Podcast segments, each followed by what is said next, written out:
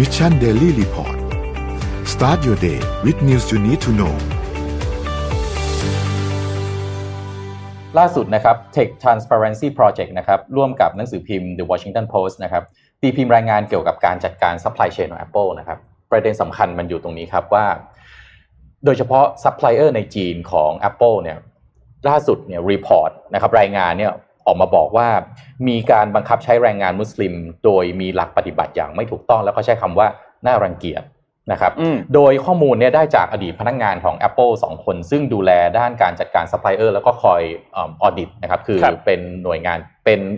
แผนกที่คอยตรวจสอบนะครับด้านแรงงานและก็กฎนะครับทางด้าน safety ต่างๆ ของบริษัทนะครับแต่ว่าเป็นอดีตพนักงานแล้วนะครับ แรกๆเนี่ยก็ต้องบอกว่า แทบไม่มีซัพพลายเออร์คนไหนนะครับที่ทำตามข้อกำหนดของ Apple ได้ เพราะว่าแน่นอน standard สูง แต่ก็อยากได้ต้นทุนที่ต่ำนะครับเพราะว่าบริษัทเองคือ Apple เนี่ยก็ไม่ยอมที่จะซื้อ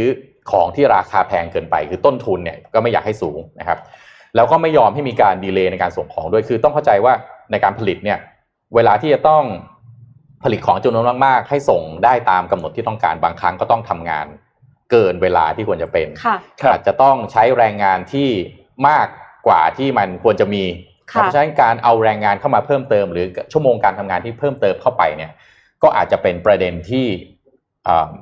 ไม่ comply นะครับไม่สอดคล้องไปกับหลักหลักด้านจริยธรรมแล้วก็ safety ในการปฏิบัติงานนะครับในปี 2013 เนี่ยนะครับ Apple พบว่ามีซัพพลายเออร์นะครับอ่าอันนี้ตาม report นะครับ ปี 2013 เนี่ยพบว่ามีซัพพลายเออร์ชื่อ Suyin Electronics นะครับ เป็นซัพพลายเออร์ที่ผลิต port HDMI แล้วก็ USB นะครับให้กับ MacBook มีการจ้างงานนะครับ เด็กอายุต่ำกว่าเกณฑ์ คืออายุต่ำกว่า 14 ปีอืมในไลน์ผลิตนะครับ แล้วก็หลังจากที่ตรวจพบแล้วเนี่ยก็ Apple ไม่ไม่มีไม่ปลด ไม่ปลดซัพพลายเออร์รายนี้ออก แต่ก็ยังใช้งานต่ออีก 3 ปีนะครับ เคสต่อมาเนี่ยหนักกว่านะครับ Biel Crystal ทำหน้าจอกระจกนะครับ ซึ่งอย่างนี้ต้องเข้าใจว่าหน้าจอกระจก มอนิเตอร์ของตัวมือถือเนี่ยมันทำยากมาก มันมีไม่กี่บริษัทในโลกที่ทำได้นะครับ ในจีนเนี่ยมีแค่ 2 บริษัทนะครับ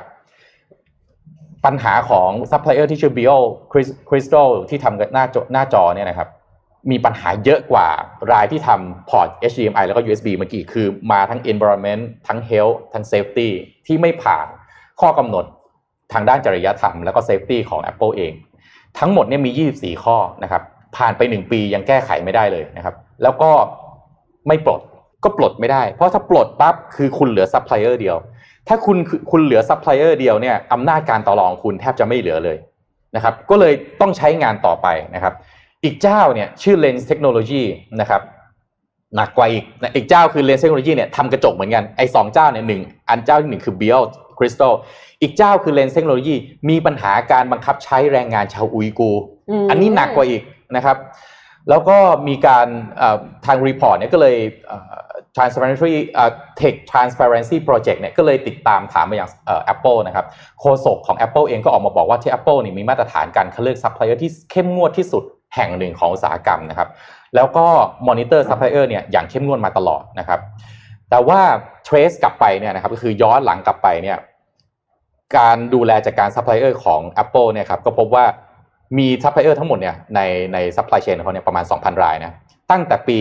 2007 เป็นต้นมาที่ Apple มีการ launch iPhone ออกมาเนี่ยเคยมีการคัดหรือ drop ตัวซัพพลายเออร์ออกไปจากระบบ เพราะว่าไม่ผ่านมาตรฐานเนี่ย22รายนั่นเองนั่นจาก 2,000 รายออกไป 22รายก็ประมาณ1%เท่านั้นเอง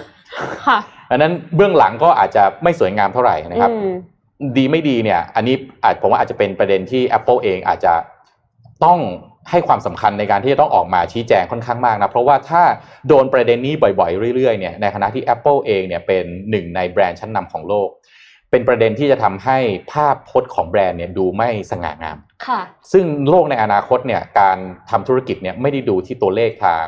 ยอดขายอย่างเดียวแล้วค่ะนะครับหรือกำไรอย่างเดียวแล้วเนี่ยดูในเรื่องของ Impact ทางด้านสาธารณะด้วยค่ะ ต้องนะครับรับผิดชอบต่อสังคมด้วย ต้องมีความรับผิดชอบต่อสังคมอย่างมากด้วยนะครับ เพราะฉะนั้นอะอะอันนี้เนี่ย ต้องดูว่าจะกลายเป็นจะกลายเป็นน้ำผึ้งหยดเดียวหรือเปล่านะครับที่จะทำให้ Apple อาจจะต้องคอยมา แล้วถ้าเกิดสุดท้ายเขาต้องไปรื้อระบบซัพพลายเชนเขาทั้งหมดนี่เรื่องใหญ่นะครับเพราะว่า